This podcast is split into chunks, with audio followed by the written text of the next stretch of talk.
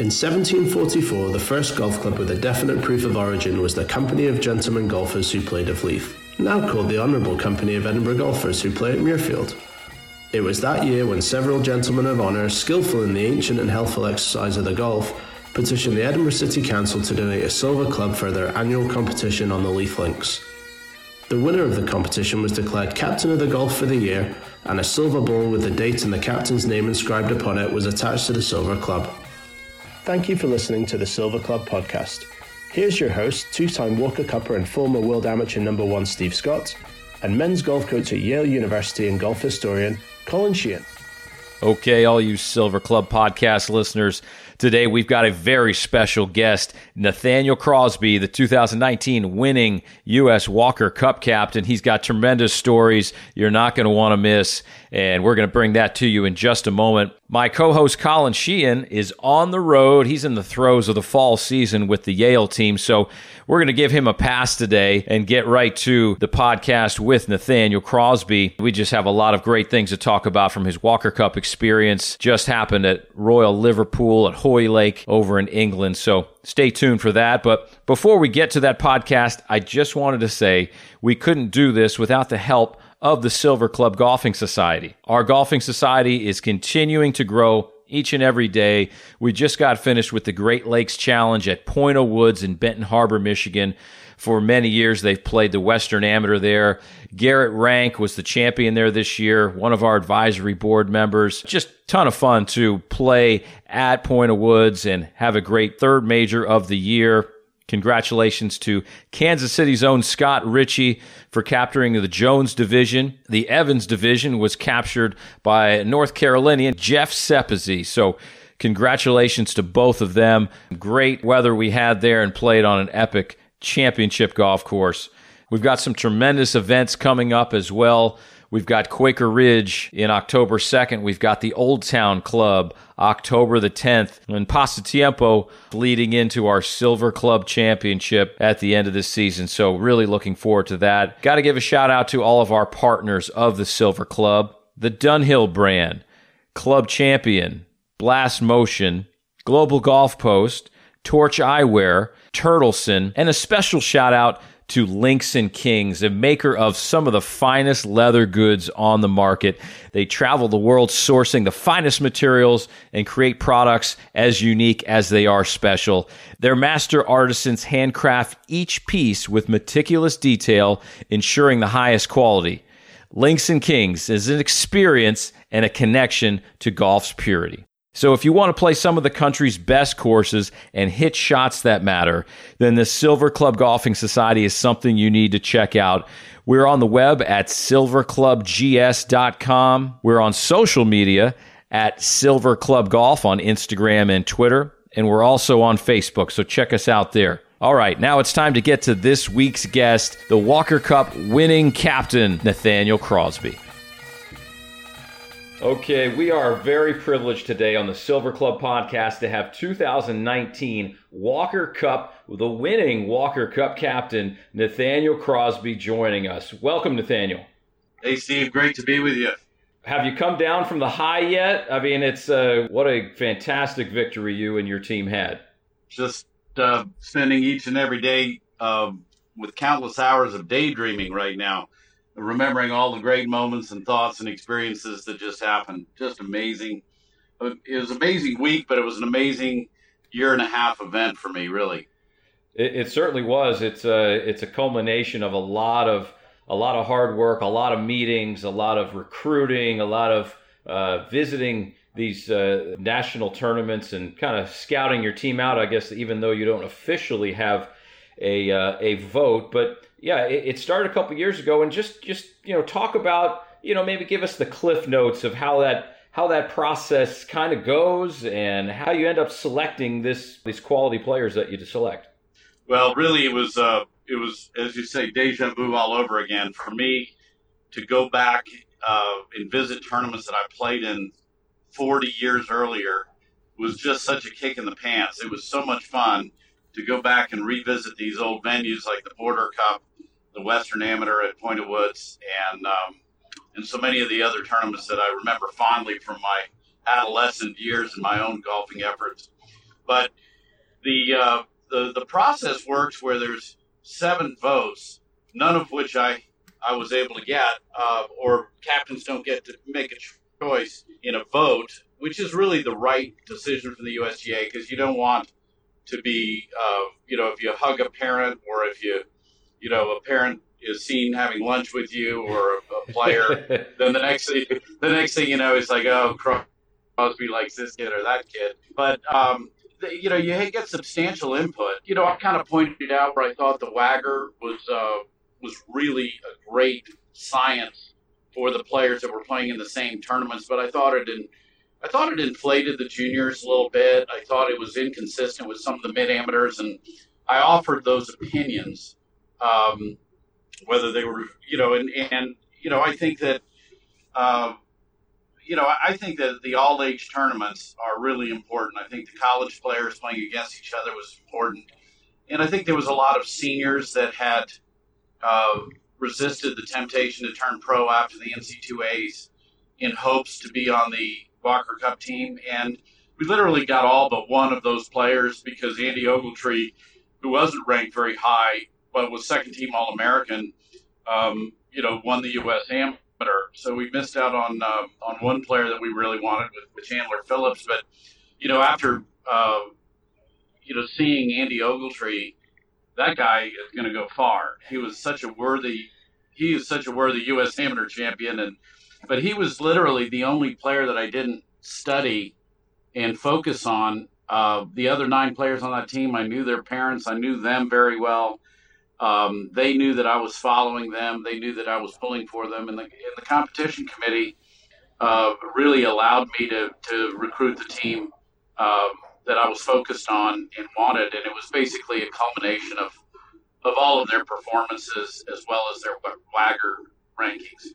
Yeah, sure. That's a that's a great description of it, and yeah, certainly that uh, the U.S. Amateur Champ getting that automatic spot now, and yeah, we, we look at that that process now, and I, I think the USGA has done a, a, great service to the amateur game and to the Walker Cup Selection Committee because it's at least identified, to my count, I guess four guaranteed spots, the top three U.S. players on the World Amateur Golf Ranking, plus the U.S. Amateur Champ, and then you have then there's six other selections. I guess I'm right, but. Uh, but I, I guess would you say that there's some, maybe some you know some sort of validation maybe towards the selection process now that the U.S. has got two victories in a row and now this this one and this great comeback.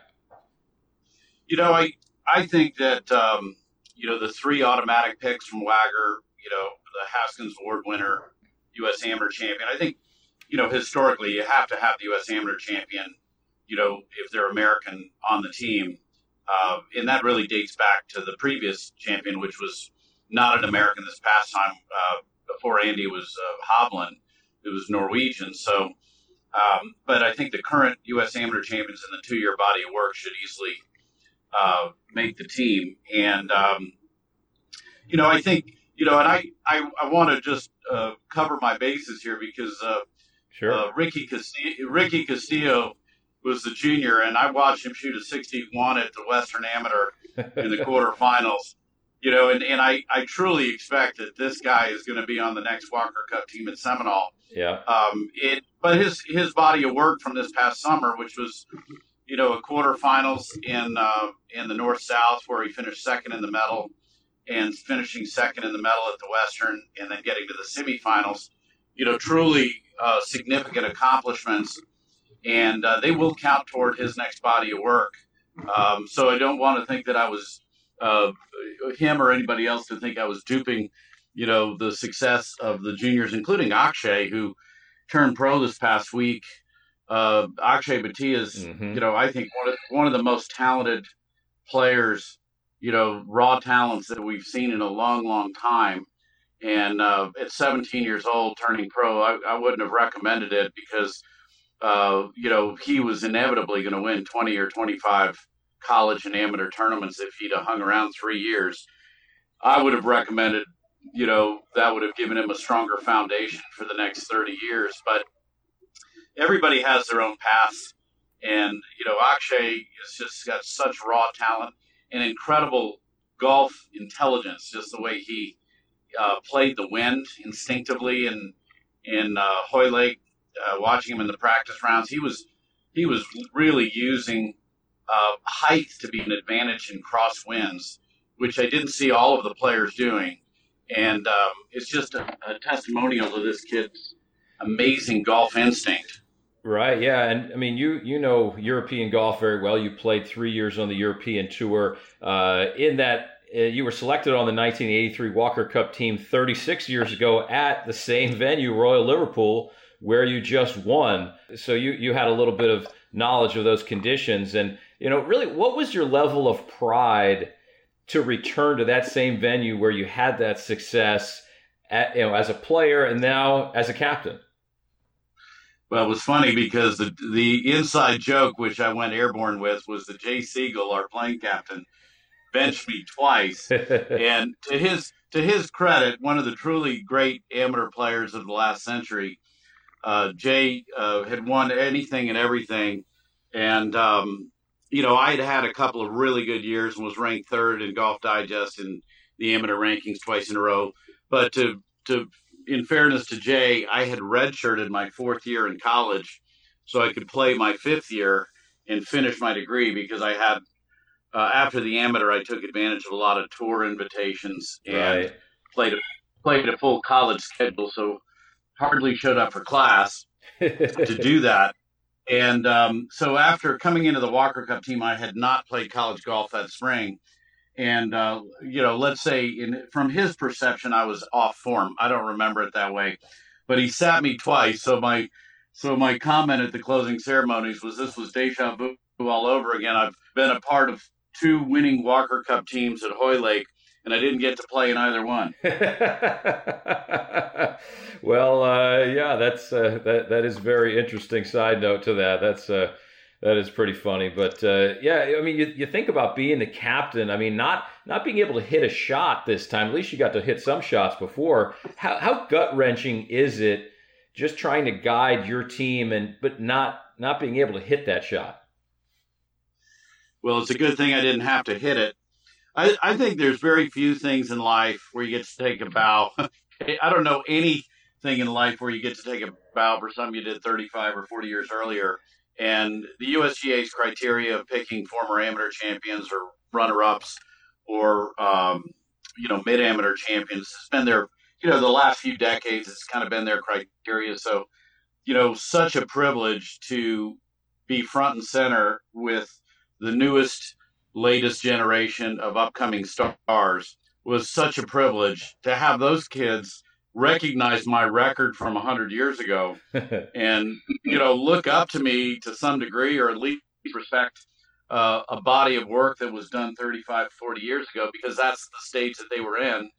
And uh, you know who the heck cares you know if you won the porter cup 40 years earlier and this year i was putting on the jacket for the new champion and taking another bow up there so i mean it was such a kick in the pants but i think the biggest privilege is getting to know those kids. It wasn't any anxiety. I had so much confidence uh, with the players because I've been watching them for a year and a half. So even when we were down, you know, I recognized that these players, to accomplish what they'd accomplished, had come from behind in a lot of tournaments. They'd come from slow starts before, and there really wasn't any Knute Rockne event. Um, although I like to tell my friends and family that it was a, a three-hour beat-down sermon the night before yeah, uh, take take us inside that team room just for a second. You know, you're down seven to five after the the, the first day of of foursomes and singles, and you're on foreign soil. You have kind of the, the chips stacked against you. What sort of things, or maybe who was a spiritual leader, if not you, in that team room? You know, I passed the microphone around. My my thoughts were pretty brief but just basically said, you know, it was a year and a half of me handpicking the team. Uh, you know, the committee was able to uh, to allow me to sway them into getting the players uh, that I wanted, and um, you know, I had tremendous belief in each and every one of them. Uh, you know, I'd seen nine out of the ten players extensively at different tournaments, and uh, you know, not only had belief in their performance, you know, for the Sunday, but had belief in their performance for their upcoming 35 year careers. And, um, you know, I basically said, this memory is going to be distinct. And unlike any other golf memory you'll have, there's going to be a lot of Milwaukee Opens. There's going to be a lot of no no criticism of the Milwaukee Open, but there'll be a lot of tour events where they're going to be playing 15 or 18 years of the same event, and one memory is going to blend into the other. And the Walker Cup's always going to stand out. And if if you lose the Walker Cup, the memory's always going to be there. It's not going to be a thorn in your side, but it's not going to be the positive memory of uh, of a winning a winning event. And I think the Saturday afternoon where John Pak made the 10 foot putt for birdie to win his match and keep us from going three down uh, the first day, the first day uh, was really a turnaround, and that, that, was a you know a 69 Mets for those of you that are old enough to know what a 69 Mets moment is. Um, but a, you know a real celebratory moment that was important for him. It's a lifelong memory for him, but it was a lifelong memory for all 10 of his teammates or nine of his teammates and myself. And you know, the next day, you know, the celebrations, the chemistry with the team, you know, it's going to be, you know, other than other than a couple of other things in my life, that memory and the celebratory evening was just it's going to be one of the great great reflections. You know, if I'm on my deathbed, I'm rotating a few of those days, a few of those few of those uh, you know happy memories from what happened last Sunday afternoon, and and also the happy memories of and the privilege of getting to know all the players and their families. No, no doubt. Yeah, we're going to see. Uh, you know, like you mentioned, Akshay uh, uh, just turned professional. Uh, a few other ones, I believe, Brandon Wu, um, maybe Isaiah so, Salinda as well. so. yeah. And, and um, I think the the players that are staying in college is uh, John Augenstein is finishing up. He's an amazing player. We've gotten to be really close friends, and uh, I was texting him uh, throughout the U.S. Amateur and watching him each and every day, and texting him some advice the night before the amateur final. And uh, I gave him, you know, we had the banner going. I had the needle out pretty hard. Then the players started needling each other. Yeah. So, so when when John got four up, I was like, man, it'd be nice to is it's great to see you finally held a four up lead. you know, so that might have been a little too might have been a little too soon after uh, the you know he lost the four up lead in the finals of the U.S. Amateur, but there was uh, no holds barred. But John John and I have become great friends, and he has got such a promising career. Um, very very confident and a great amazing golf game, and I've never seen anybody chip quite like him.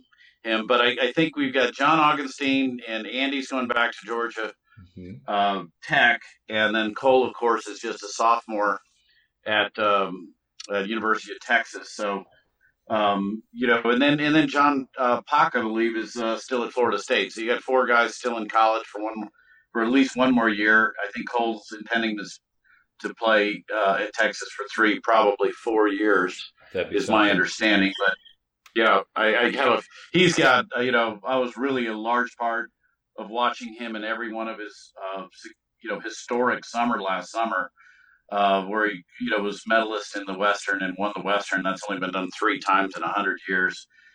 And, um, you know, if not for Hovland, he would have done the same thing at the amateur. And I doubt that that's happened more than a few times. Um, you know, so running into Hovland shooting nine under par through 15 holes at Pebble Beach was his only blip and I think at one point he was saying, "Captain, we're eleven and zero together." So I got susp- I I got suspicious that summer, and uh, felt like I it was mandatory event for me to walk him in in every match, you know, and, and there were a lot of you know chip ins and long putts.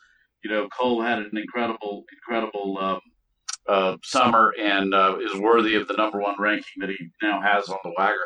No, for sure, for sure. Let, us just just kind of quickly go into that final day that you are you are two strokes you're off two points excuse me down going into that final day. And you know you had that that that great putt by John Pak to uh, you know give you some momentum going to that final day but you're still down.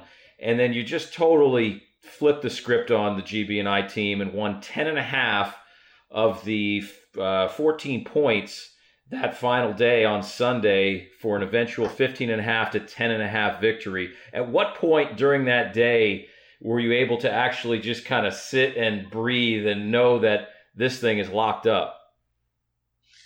Well, things change so quickly, and uh, I think the afternoon, you know, you never you never really know that it's it's uh, going to happen. But I think that when we won a couple of the early matches, and it was apparent that we were three and four up in I think three of the uh, late matches, that it was going to go in our favor. And um, you know, you never know until you know the putts in.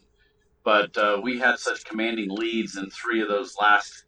Uh, four, I think three of the last four matches we were at minimum of three up, and um, you know, you know, it's just uh, an amazing uh, feeling. The the night before, it wasn't really anything different other than the, you know, the passing the microphone around. Stuart Hagestad had a lot to say. Brandon Wu had some comments um, that were definitely motivating. And um, but I, I think that these guys are, you know, they played ping pong and they did their Madden sports. like, yeah, you know, I mean, I've I've been around Bernard Langer and he goes into Zen mode. You know, when I was playing on the European tour, I think the the story was uh, some of the players recognized that Bernard Langer spent a minimum of an hour every day uh, doing mental exercises. And I was like, you know, what's mental exercise? I don't even know what that is. You know, is that praying? Is that what is that? You know, and and basically, I think what Langer used to do is just positive image. He used to just take an hour out of every day to just sit and think about positive results uh, that would be you know the you know would happen the following day and so just like somebody would go out and hit balls these guys are playing ping pong and jumping around the room like, yeah. like, you know, it's like, and you know, I think the positive imaging can be done in showers. It can be done on the couch, you know, but it's very hard to to be focused on you know, mental exercises when you're jumping around the ping pong table. I've never seen anything like it. These these guys would burn five thousand calories playing ping pong, and and and not not too much less playing Madden football either. You know, it's like yeah, I, I, I hear. And I hear the uh, your your team manager Robbie Zalzenek's a pretty good uh, ping pong player as well. Yeah, he was self promoting a little bit with the ping pong deal. I, I, stayed out of I stayed out of the way, but uh, you know, I, I think that um, the guys that are turning pro, I just got to wish them well. And, you know, I think Akshay and Alex Smalley, you know, Brandon Wu, what a summer Brandon had. You know, he played so well in the U.S. Open. Any other year, he would have been low am in the Open, but Hovland again. Hovland, he's driving me crazy. But uh, I saw the report on Hovland this morning that he's set the course re- or uh, set the tour record for consecutive rounds in the 60s or something. Yeah, exactly. He tied it. He tied it exactly. It was 17 in a row. Yes. Man, it's uh, you know, so we we I was trying very hard to get him to accept a dual passport, but uh, it didn't happen. But uh, but I, I gotta wish you know Alex Smalley, what a great player he is, sneaky long. You know, Salinda, Pak, and and Wu were just phenomenal players, and uh, and you know, I just, you know, I'm trying to make sure I don't leave anybody out. But Andy, all, all 10 of those players, uh, you know, Stuart's going to stay amateur, but I think I'd be surprised if any one of those nine players doesn't go on to have tremendous success on as a professional. And I, I think they're also talented. And there was just no weak player. There was no short straw. Steven Fisk is, you know, I've never seen a player with a weak grip play as well as this guy.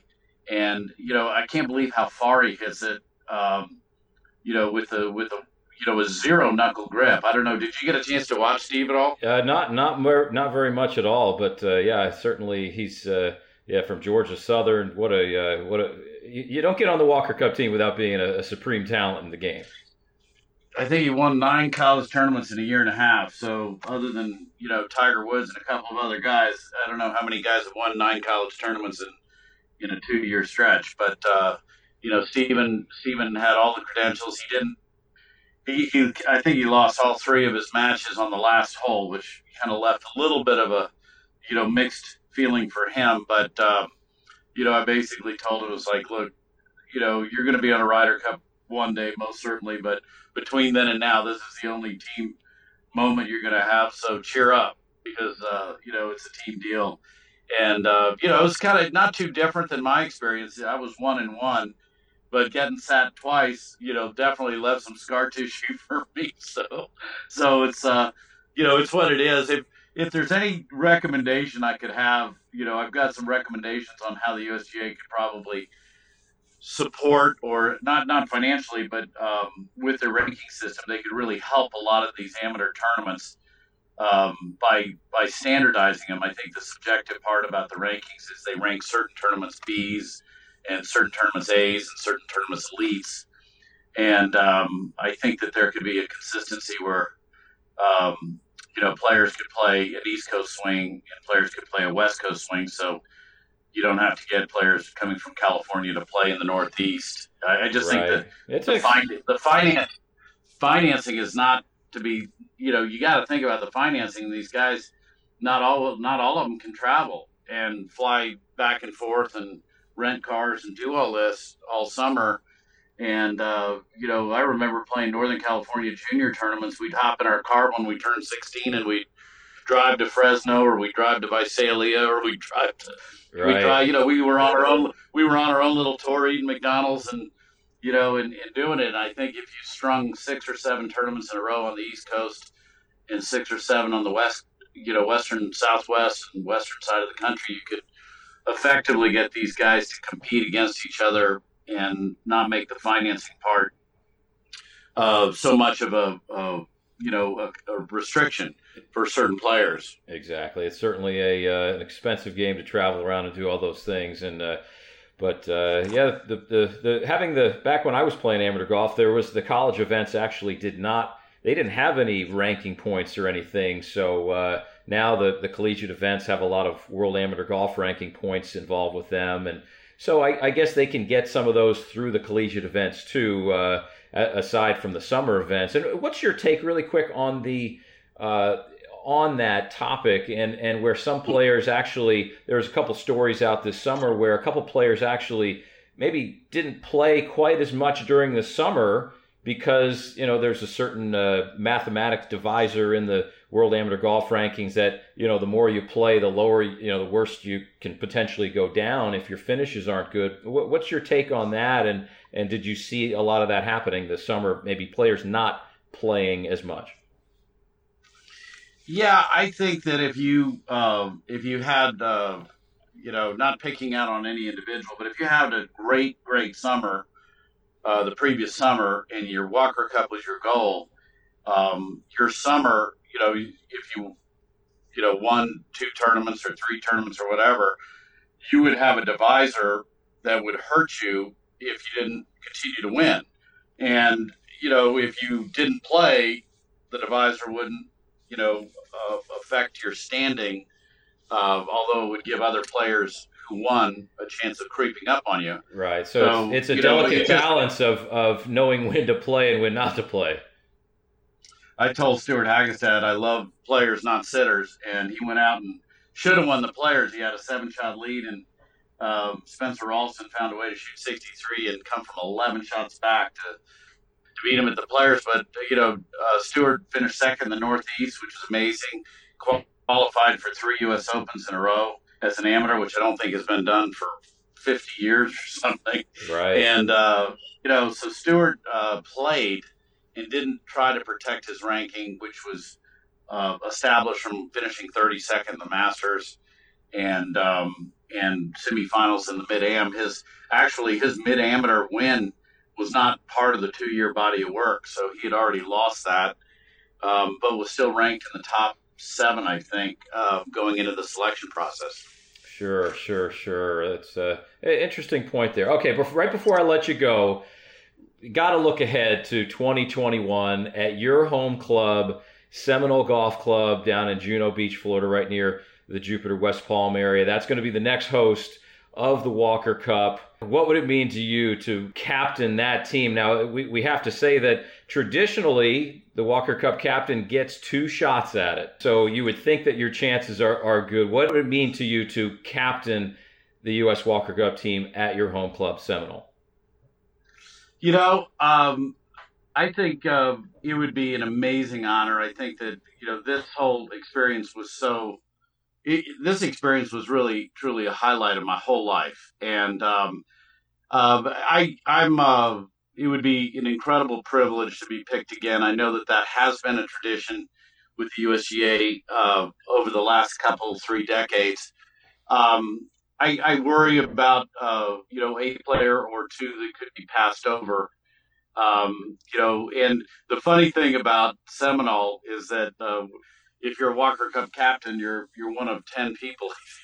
you know, I think we're you know it's not a it's an amazing it's an amazing thing, but um, I just I don't even want to think about it and uh, and the possibilities at this point. I just want to relish in the moment of last week and uh, and then uh, you know it's a it's a definite commitment of time and effort and and I don't know how any experience could match what just happened for me, but. Uh, you know that being said, I don't want to take myself out of the running, and uh, and you know, but I but I am going to craft a, a, note to the to the USGA and Martha and Stu Francis and and uh, uh, all the USGA executives because this privilege was uh, it was a lifetime memory, a highlight of my life, and uh, something that I would uh, uh, it would be greedy of me to want another one. well, I think I think whether you want to be greedy or not, I think there'll be a, a lot of people pulling for you to to be the captain once again. Uh, you, you, you were uh, very gracious in your time with us uh, at the Silver Club podcast today. And uh, Nathaniel Crosby, 2019 winning Walker Cup captain for the U.S. I, I, can't thank you enough for your time. Great. Let's play some golf this winter. Find your way to Florida. I would absolutely love to. That would be uh, fantastic. Thank, thanks so much. All right, Steve. Be good.